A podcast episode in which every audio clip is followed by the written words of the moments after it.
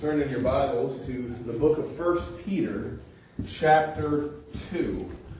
Uh, been, I told you three weeks ago that we'd be in this little mini series within First Peter for three weeks. Well, that should have been up, yes, last week. Well, that didn't happen because of COVID and ice and all the different stuff that got in our way, but we're coming back to it. Now, the last time I was here, uh, as I was leaving, I preached a hard sermon. It was on the submission to government and governmental authorities. And as I was leaving, someone shook my hand and said, Well, I hope you're packing your bags after that one, because you basically offended everyone.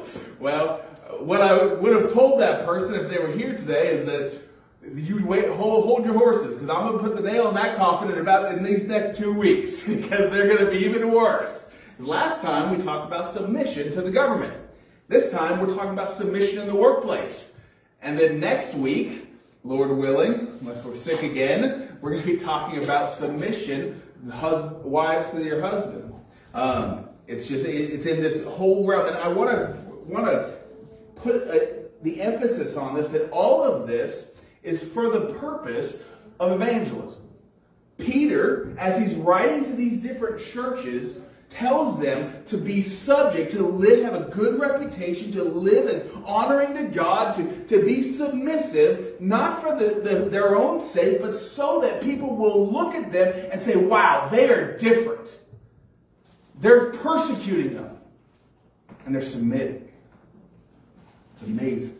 They're slaves to your masters, we're going to see today. Submit, they're submitted. And within our text today, we're going to see a Peter takes a little bit of a break from those three, and he tells us that it's all meant to be, we're all, all meant to su- submit to them because of what Christ has done t- for us. Our submission to all earthly authorities, to all earthly realms of authority, is based upon the submission that Christ had while he was on earth. We're going to see three things in our sermon today.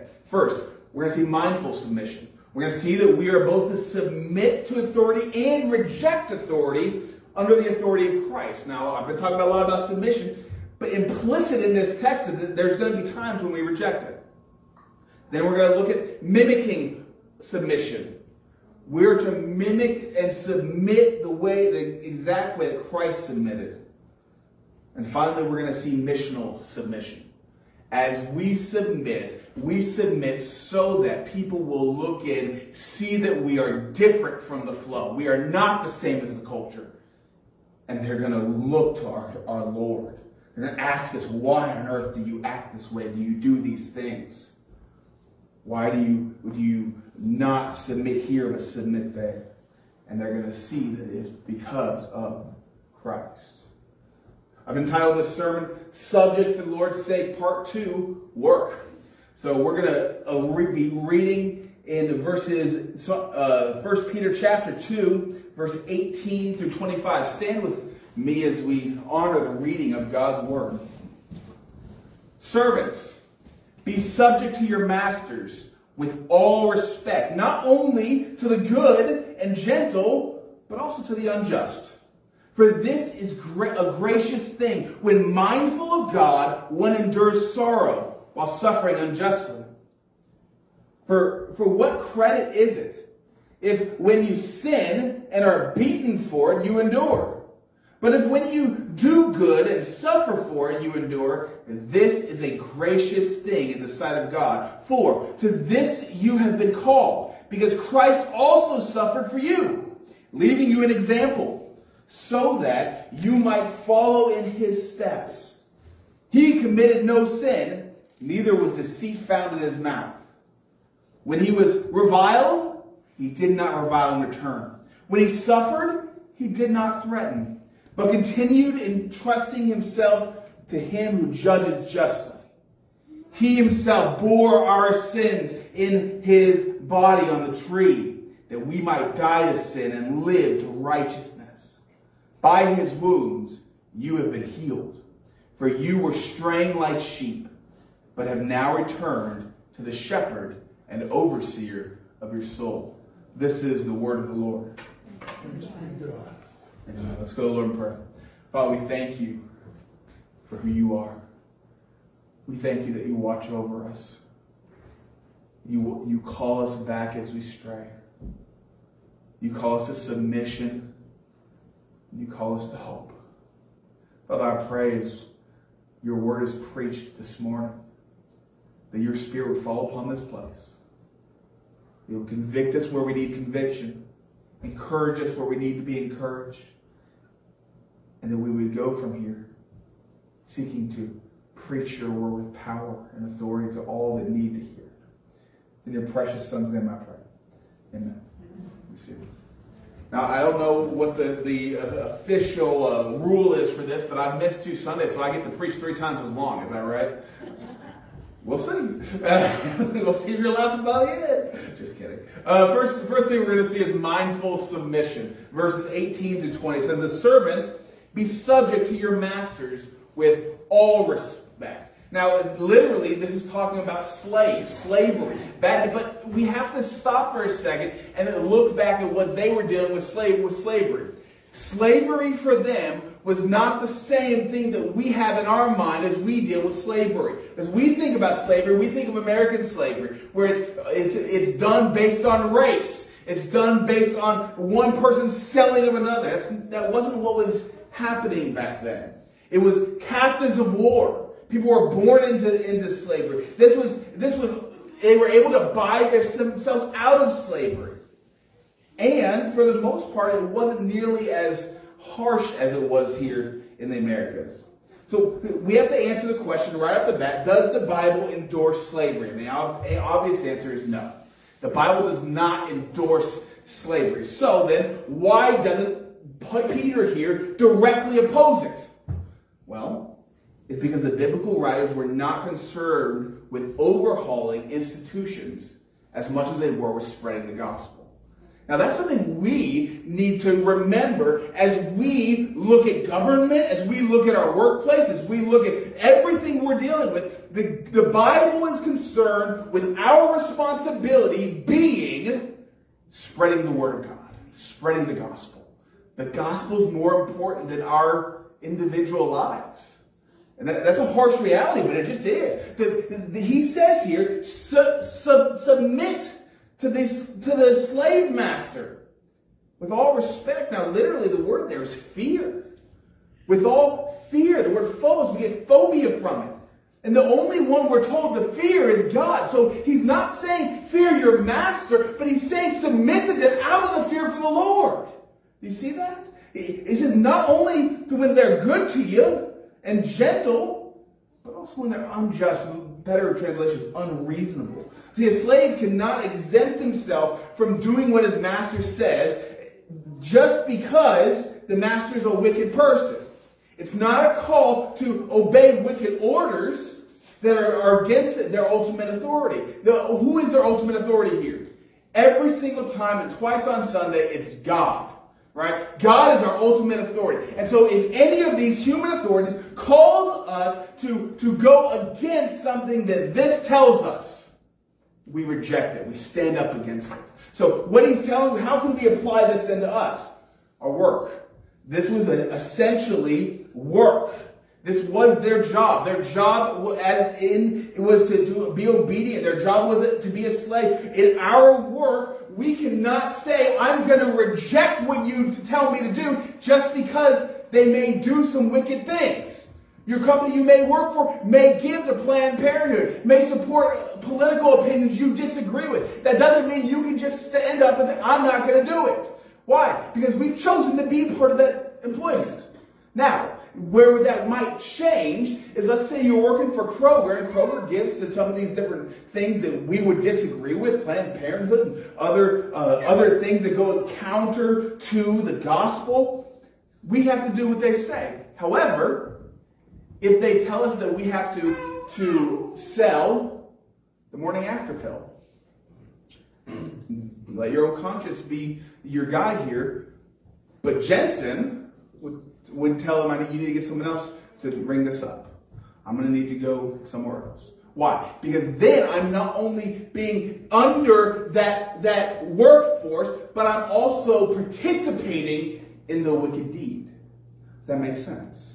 So th- that's where this, this goes. And what I want you to see here is that we are to submit to the wicked institution, but not to submit to, submit to the wicked acts. So if you're working and you're working in a business and they say, I want you to fudge these numbers a little bit. Sorry, I can't do that.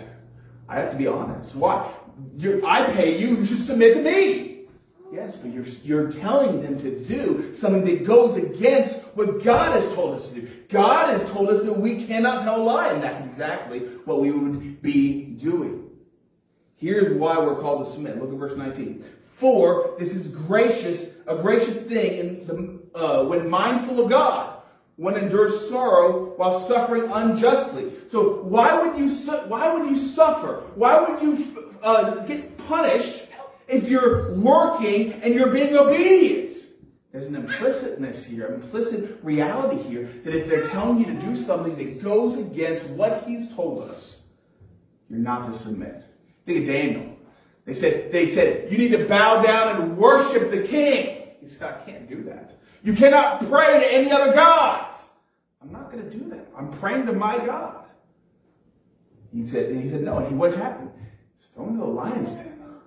Right? But God protected him. Now, it doesn't mean that just because we, just because we uh, go against and we're punished, we're going to get out of that lion's den. We may be punished. They, I told you a few weeks ago they just passed a law up in uh, up in Canada. They outlawed what they call conversion therapy. Conversion therapy, as they as they define it, is preaching or teaching against the reality that that homosexuality is something you're born with and is natural and right.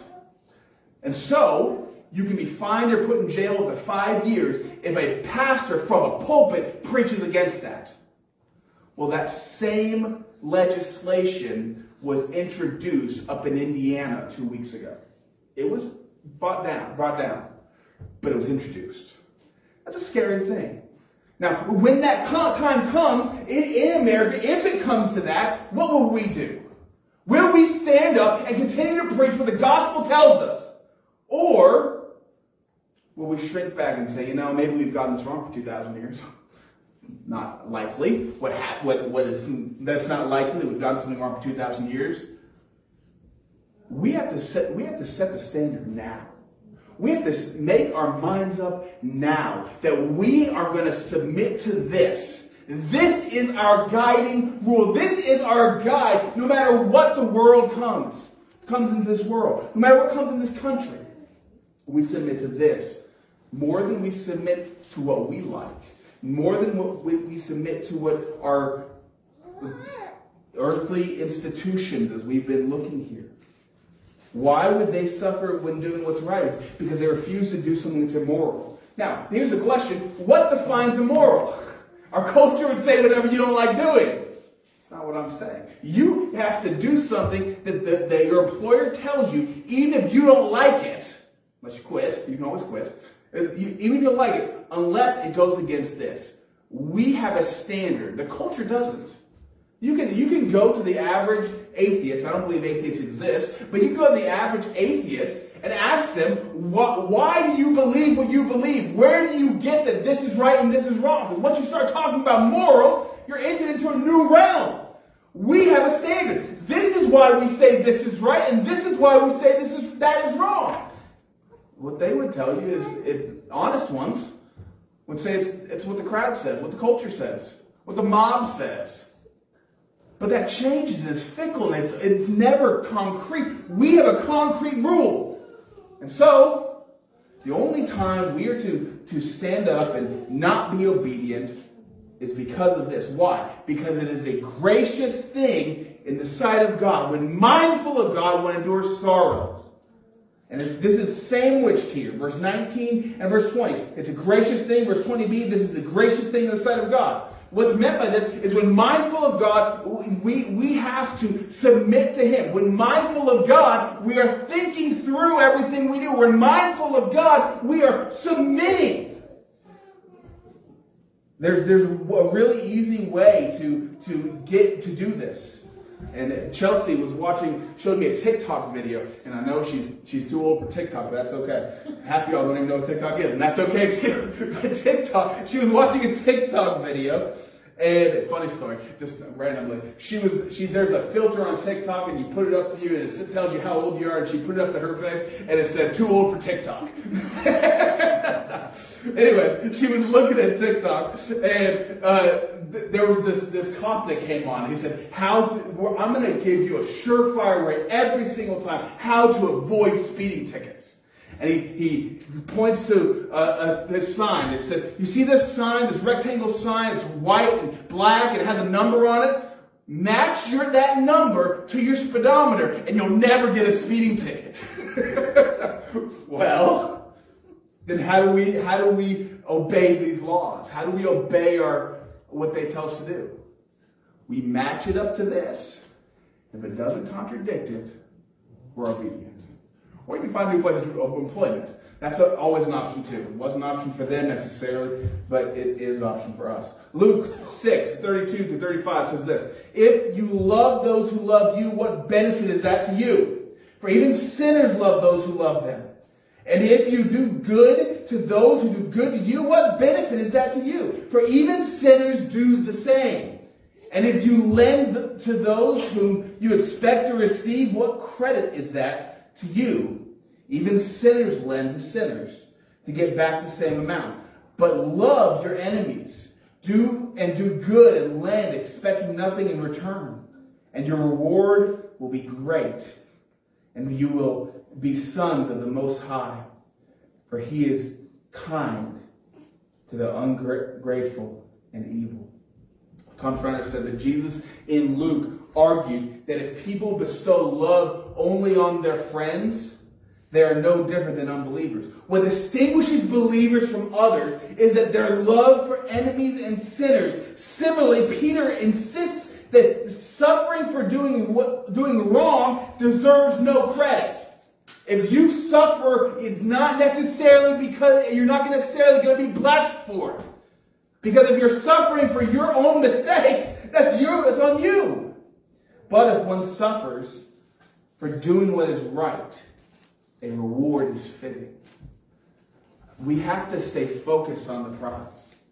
We have to stay focused when the government is coming down on us. We have to stay focused when your workplace is coming down on you to, to, to fudge the numbers or to, to, do, to sell something that is immoral. You have to stay focused on the prize and the one who's given us a standard. The standard is Christ. The standard is the Bible. Peter reemphasizes this, this point the, the, slaves who endure unjust suffer because of their relationship with God will be rewarded by God. It's the future inheritance won by Christ. Look at as it continues. But if you do good and suffer for, for, for it, you endure. This is gracious, a gracious thing in the sight of God. Why is it gracious? Because we are given that which Christ has has won for us. Matthew 5, verse 10 says, Blessed are those who are persecuted for righteousness. Not just persecuted, but persecuted for righteousness' sake. For theirs is the kingdom of heaven. Paul Washer, one of my favorite preachers, I cut my teeth on him theologically, and he was he was a missionary for 25 years. Coming back from Peru, and in Peru, he was people hated him there because he was preaching the gospel. He was going to these churches, he was preaching the gospel on the street corners, and people, he was saying that, that their religion was wrong and that Christ was right. They hated him. He was persecuted every day. Spit. He was spit on. His he had stuff written on his house.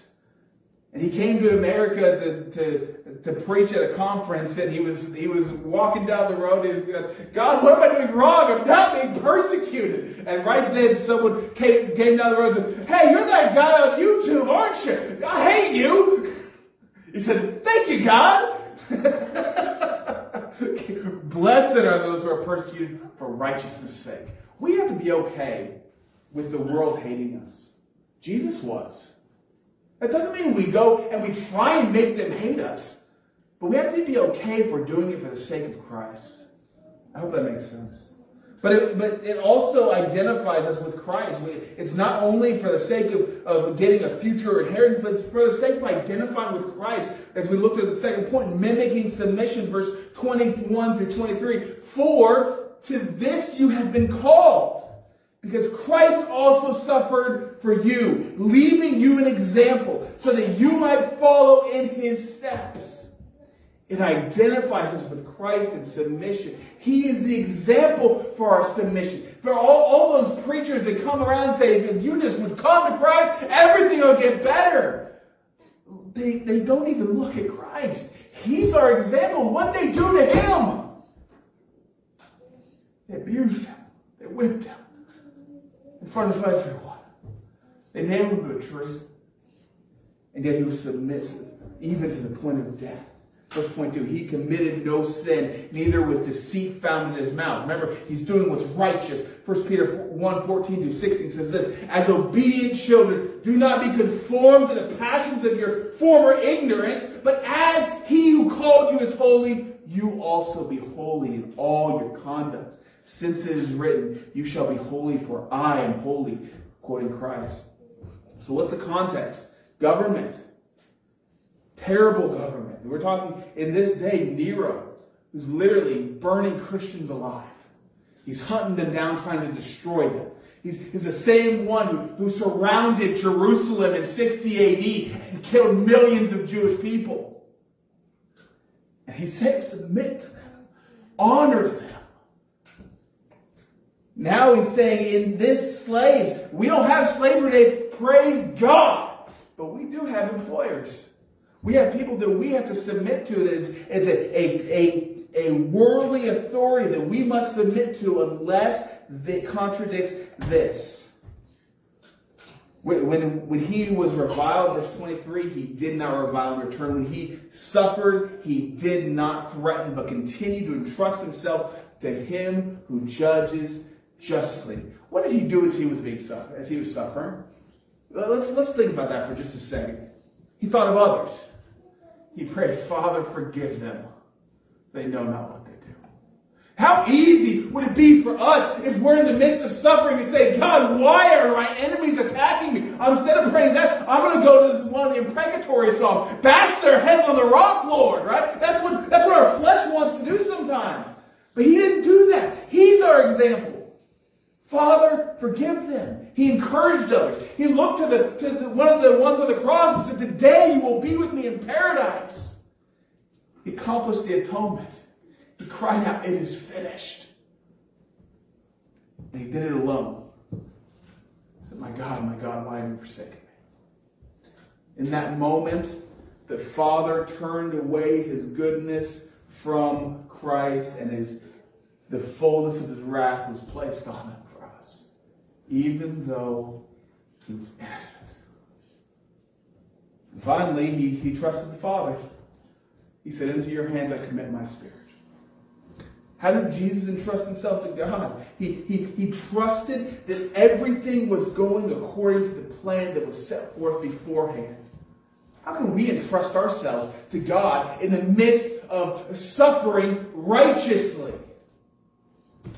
We trust that God has this under control. We believe Romans 8:28 it says all things work together for the good of those who love him. Right? It, all things, not just the things we like.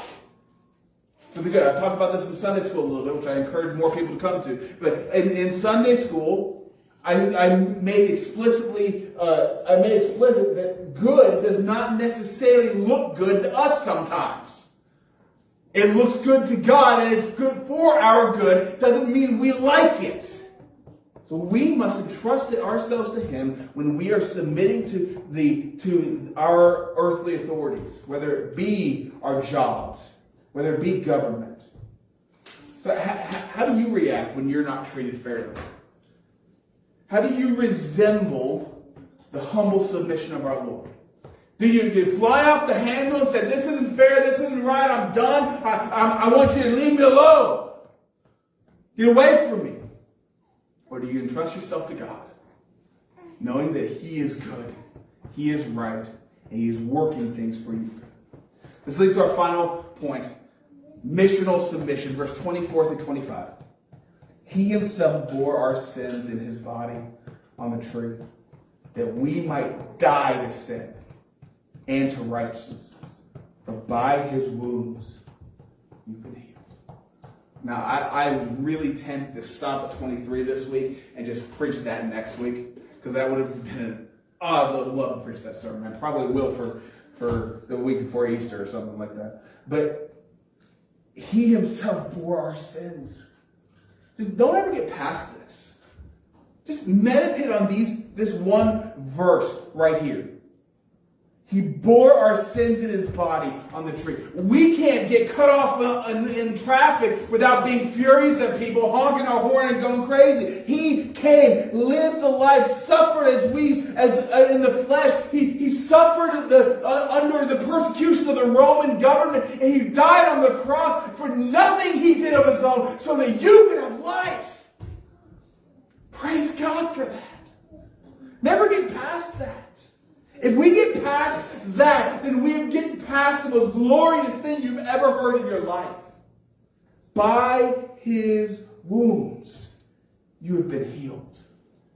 And by his wounds, you bring the gospel to all those out there that can be healed as well the sinless Lamb of God, who went 33 years on this earth surrounded by sin, yet never sinning himself, and even hating sin, had sin placed upon him. Why? Sub- the big fancy uh, pastor word is substitutionary atonement.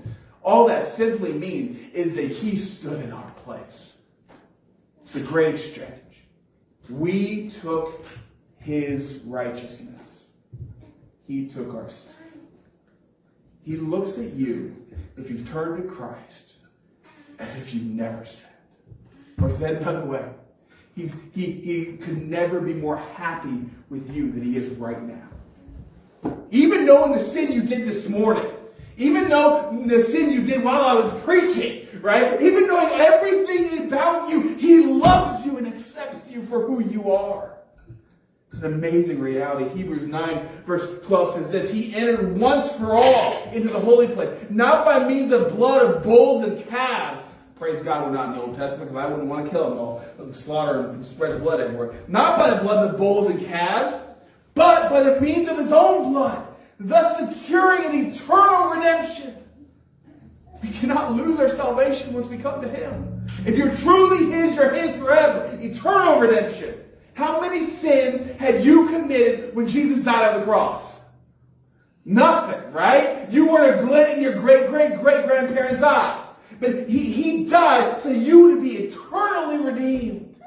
Romans 3 24 through 26 says this, and you are justified by his great grace as a gift, though through the redemption that is in Christ Jesus whom God put forth as a propitiation by his blood to receive, be received by faith. This was to show God's righteousness because in his divine forbearance, he passed over former sins.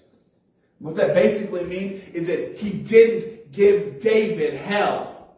He didn't give Abraham hell, even though they deserved it. David was called a friend of God. Abraham was called the father of, of a great nation. So he passed over these former sins and he's being made righteous because of Christ. It says here, it was to show his righteousness at the present time so that he might be just and the justifier of the one who has faith in Jesus Christ. That means that because he, he placed David's sin on Christ, he would remain just. But he's also the one that justified it. He both, he both was given the, the payment and he was paid. Another way of saying that. Finally, the last, last verse I'll give you, Galatians 3.13, Christ redeemed us from the curse of the law by becoming a curse for us. It's really easy saying, yeah, yeah, Jensen, we've heard this. Preach this every week. We've heard it over and over. Don't get past it. Because when we get past it, we lose our passion. When we get past it, we lose our zeal. And when we get past it, we forget that what the people out there need from us. They need the Word of God. They need the gospel. Because if they have the gospel, they can come to Him and they can have the same redemption.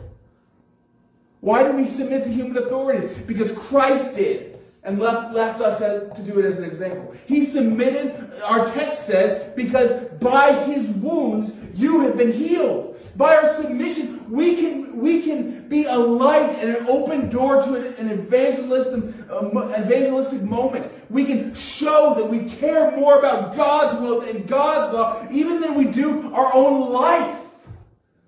We don't follow God because of what He gives us, but because of who He is. And we can tell people that.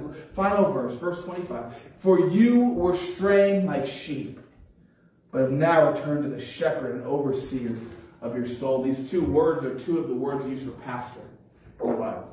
Two of the three words. You have, you have shepherd, you have overseer, and you have bishop. And all three of those words are words for pastor.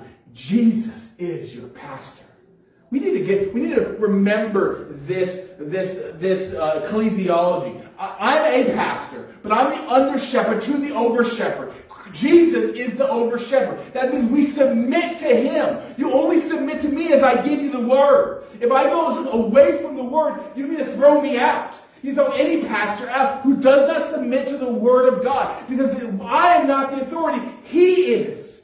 And we submit to him in everything we do. Now, that we're gonna that needs to be applied out both with the direct uh, context to your workplace, the context right before it to the government, and the context right after next week in the family. All of these are with Christ as our shepherd. He's the shepherd and overseer of our soul. Peter purpose in telling these persecuted Christians to submit willingly and suffer when necessary is first and foremost a call to obedience, not primarily to man, but to God. And closely related to that is the evangelistic nature. We submit out of hopes that those we are submitting to will, verse 12, see your good deeds and glorify God. I want you to see that. Application time. Got four real quick for you. First, submit to your authority even if you don't like it. We, in ourselves, Jensen, Harvey, Doug, Lynn, none of us are our authority for right and wrong. We as Christians, as people of the Word of God, have the authority. We must submit to them unless it's wrong. That doesn't mean we have to like it, but we have to submit unless it's wrong too. Refuse to submit when it is wrong. If they're telling you to do something that is goes against the Word of God, then you must stand up and take the consequences that's going to happen. There were uh, no less than 10 pastors in Canada that were arrested because they, they were having services during the pandemic. Some of y'all may say, hey, they're foolish. They, they deserve what they get. Whatever. That, that, that's not my point here. The point is they, they were convicted that that was what they needed to do, and they stood up and they, they took the punishment for it. They're going to be blessed by God because they were they were uh, they were persecuted for righteousness' sake. When it's wrong, when, when it's immoral, refuse to submit. Third, be willing to take the consequences for refusal to submit. I know lots of preachers who go in bigger cities and go on street corners and preach. And even people from within the church say, You're a fool, you're an idiot, that's not how you love people preaching the gospel is the right way no matter what. My, my question would be how what if, if that's the wrong way, you tell me how you're doing it and let's try that way. Because that typically convicts 95% of people. Because we have to be out there doing it one way or another, door to door, as we, as we tried to do this past year with uh, Gospel at Every Home, or preaching on the street corner, I, or going to your Kroger like Brother Terry does all the time, and, and meet someone, ask them, have you, have, do you know who Jesus is? I don't care how you do it. I care that you do it. Amen? Verse, and finally, the fourth way. Remember that we show our submission towards God in our submission towards man. So if you have a, which I do have sometimes, so I'm preaching at myself, probably more than I'm preaching at most of you. But if you have a spirit that is naturally, I don't want to say this, that is naturally pessimistic against authority,